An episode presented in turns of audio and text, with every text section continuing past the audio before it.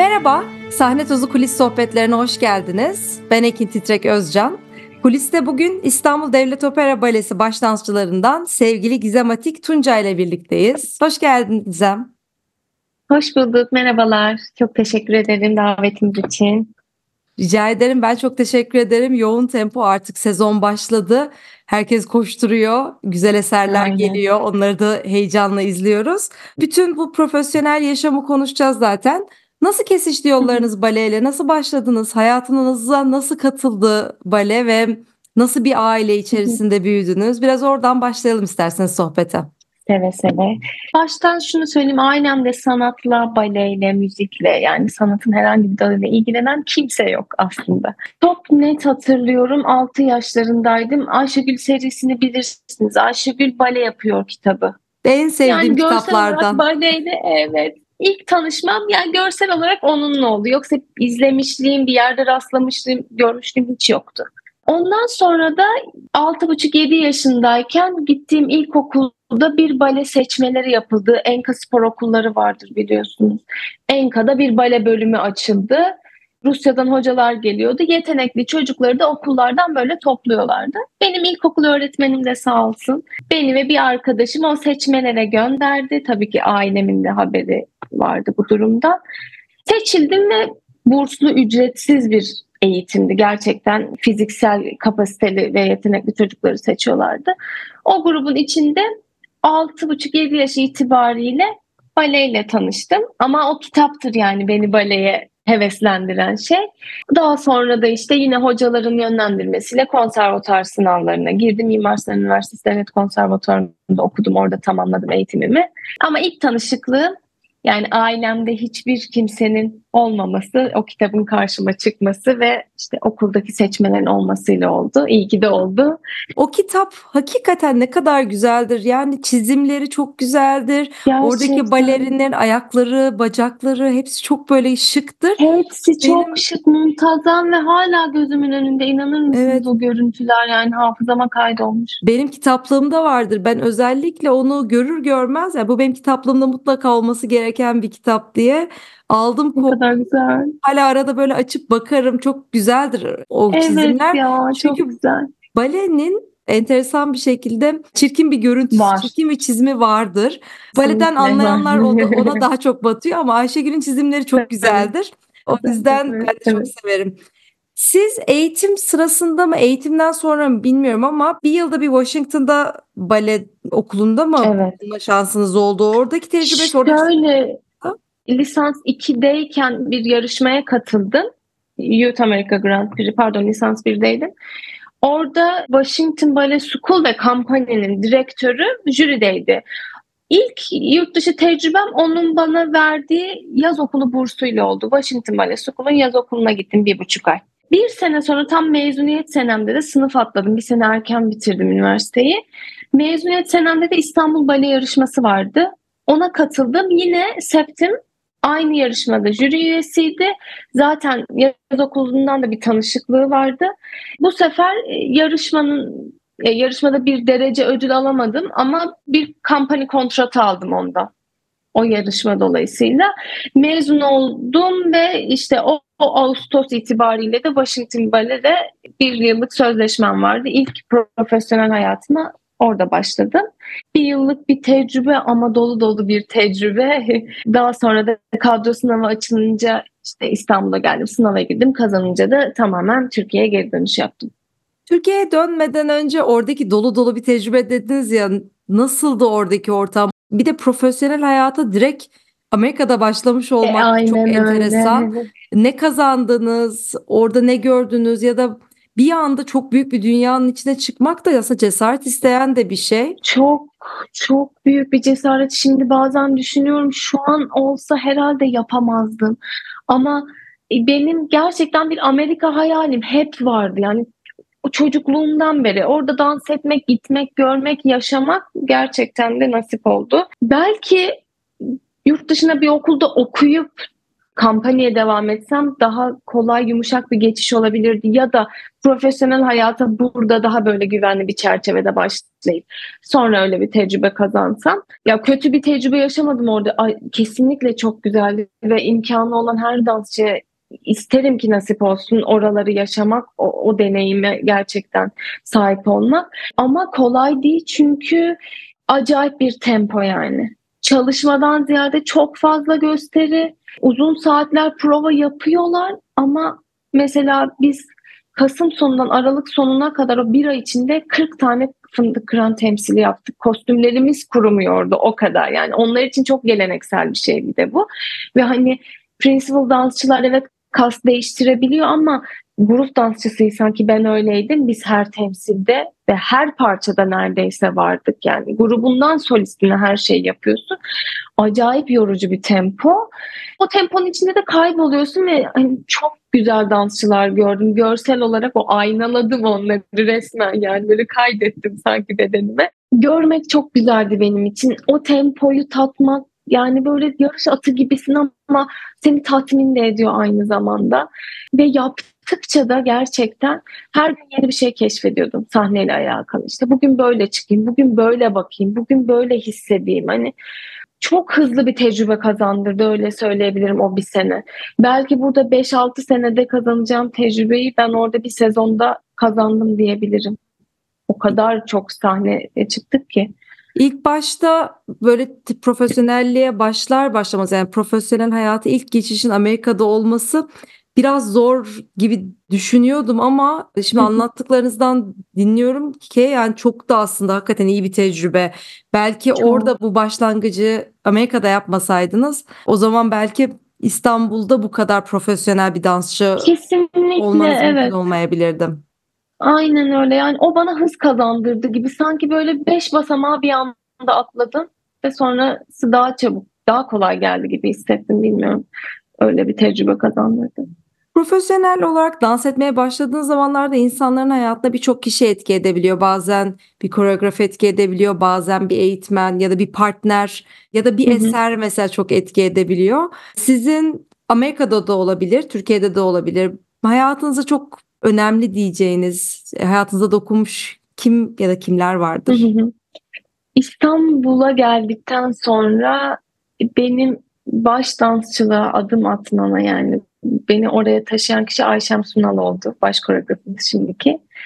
Daha önce Samsun Devlet Opera Balesi'ndeydim. Orada da ilk başrolümü, ilk başrolümü orada dans etmiştim Türkiye'de. Sonra İstanbul'a geldim.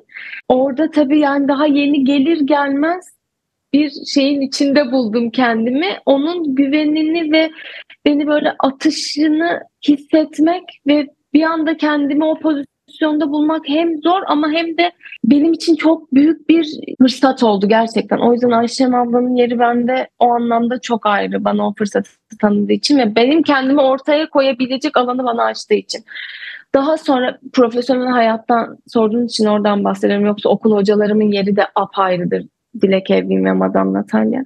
Ama beni böyle yani saçımın telinden ayak tırnağıma kadar hamur gibi yontan canım Ayfer Zeren, canım hocam her adımıma o kadar çok şey kattı ki bana anlatamam hala bile.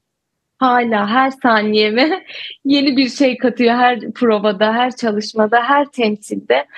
Bunların ikisi profesyonel hayatımda gerçekten çok çok büyük etkileri var. İyi ki varlar, iyi ki bana güvendiler ve beni bu şekilde yönlendirdiler.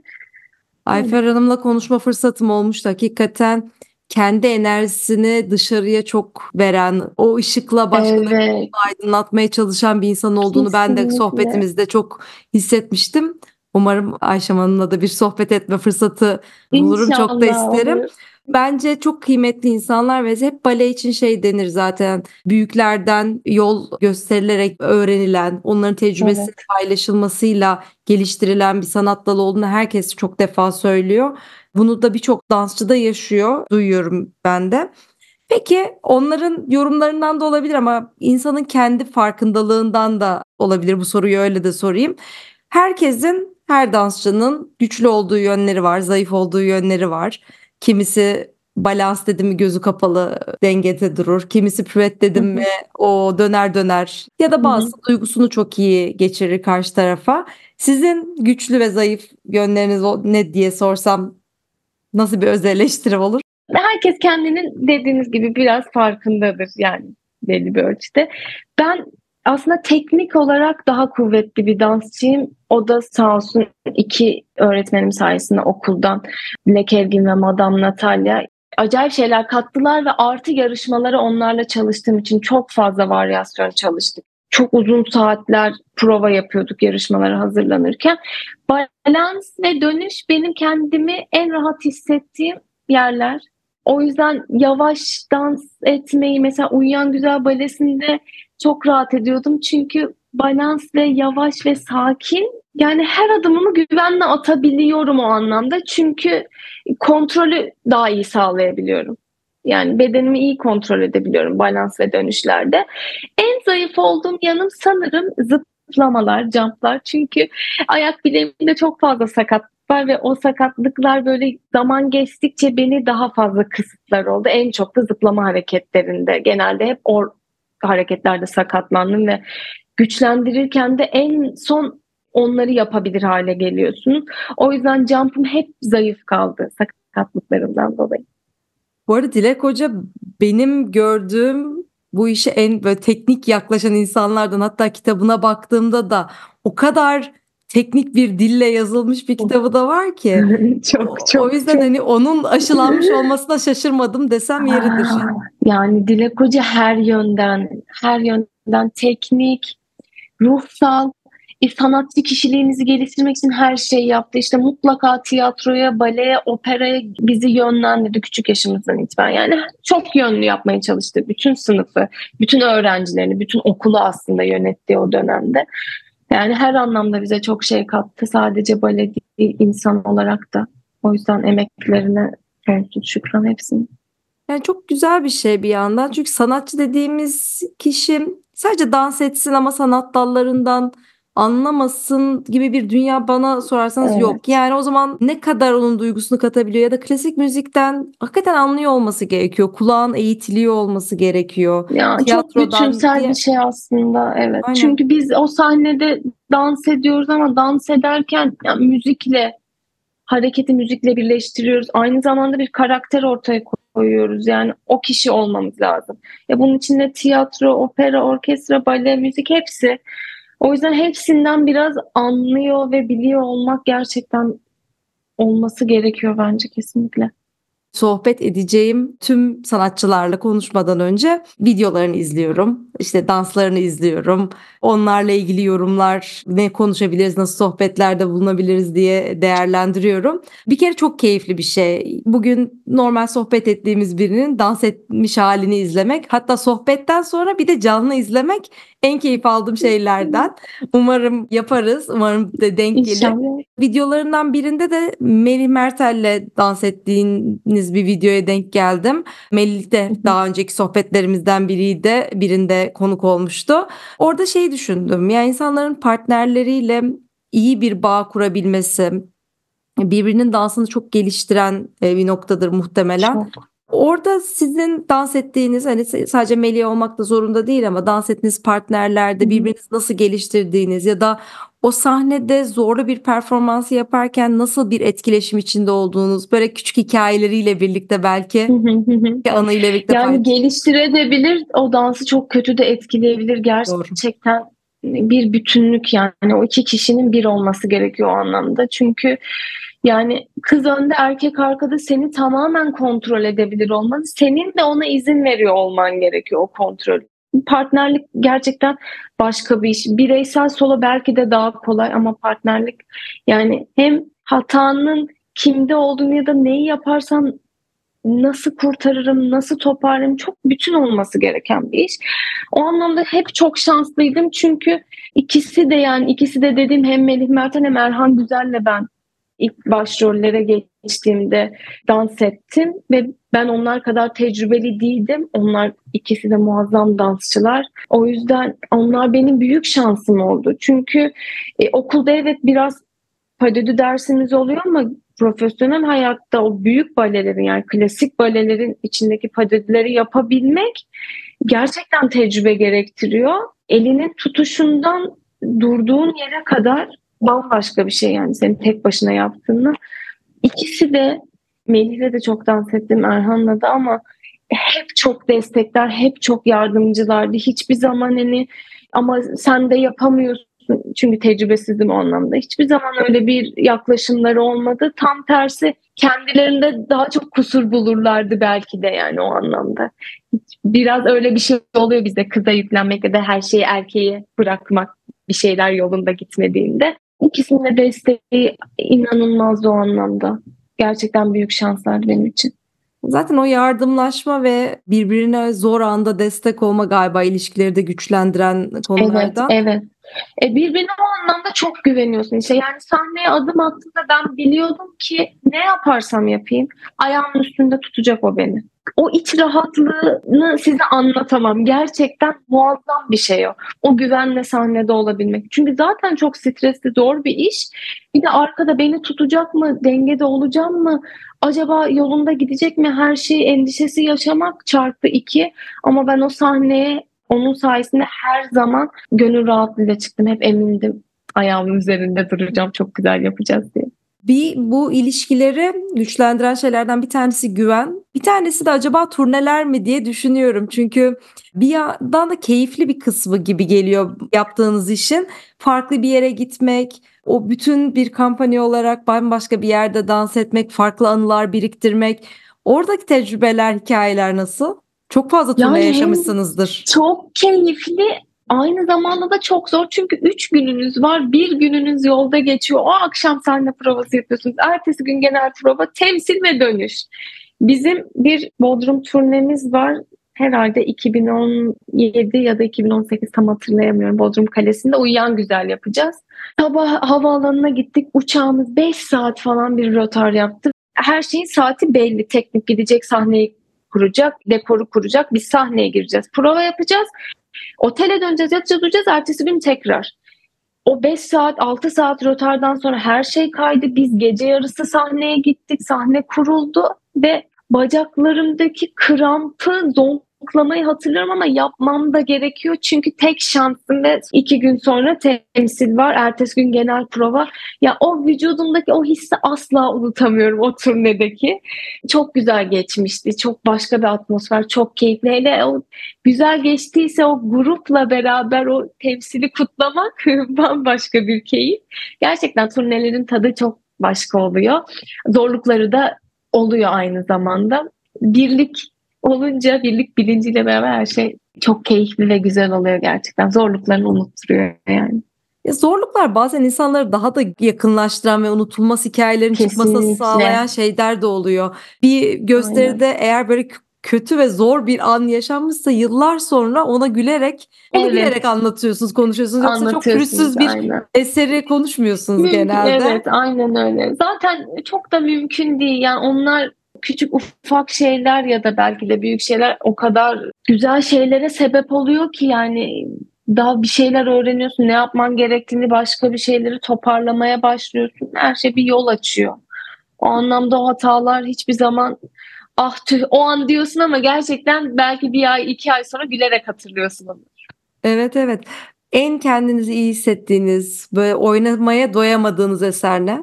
Sanırım Uyuyan Güzel diyeceğim. Çünkü o kadar bana ve yapabiliteme uygun bir eserdi ki hani çok pür klasik ama ben kendimi onun içinde çok rahat hissediyordum. Yani böyle çok işte prensesler, pembeler, rüyalar falan öyle biri değilim aslında ama bu prensesi olduğunda gerçekten o olabildim. Ve çok da şaşırmıştım o olduğunda. Hatta benim sınıf arkadaşlarım biz beraber dans ediyoruz şu an. İlk ben ona kast yazıldığında böyle çok soru işaretimiz vardı. Nasıl olacağım ben o prenses? Hatta onlar bile ya Gizem sen yani biraz zor gibi ama ben de kendime çünkü onu oturtamadım. Ama oldu ve kendimi o kadar bütün hissettim ki onunla. Belki teknik olarak da size anlattığım şey o balanslar falan benim için rahattı. Üstüne de o karakteri de koyabildiğimi düşünüyorum. Kendimi en rahat o rolde hissetmişim. Uyuyan Güzel galiba sevenler ve sevmeyenler diye iki grup var. Bazı Var, insanlar daha var. ağır bulur. Eser akmaz bir olur. Aynen akmaz evet. Ben severim mesela bana müziklerim belki çok tanıdık geldiği için iyi gelir. Ben Uyuyan Güzel duymayı severim, izlemeyi severim.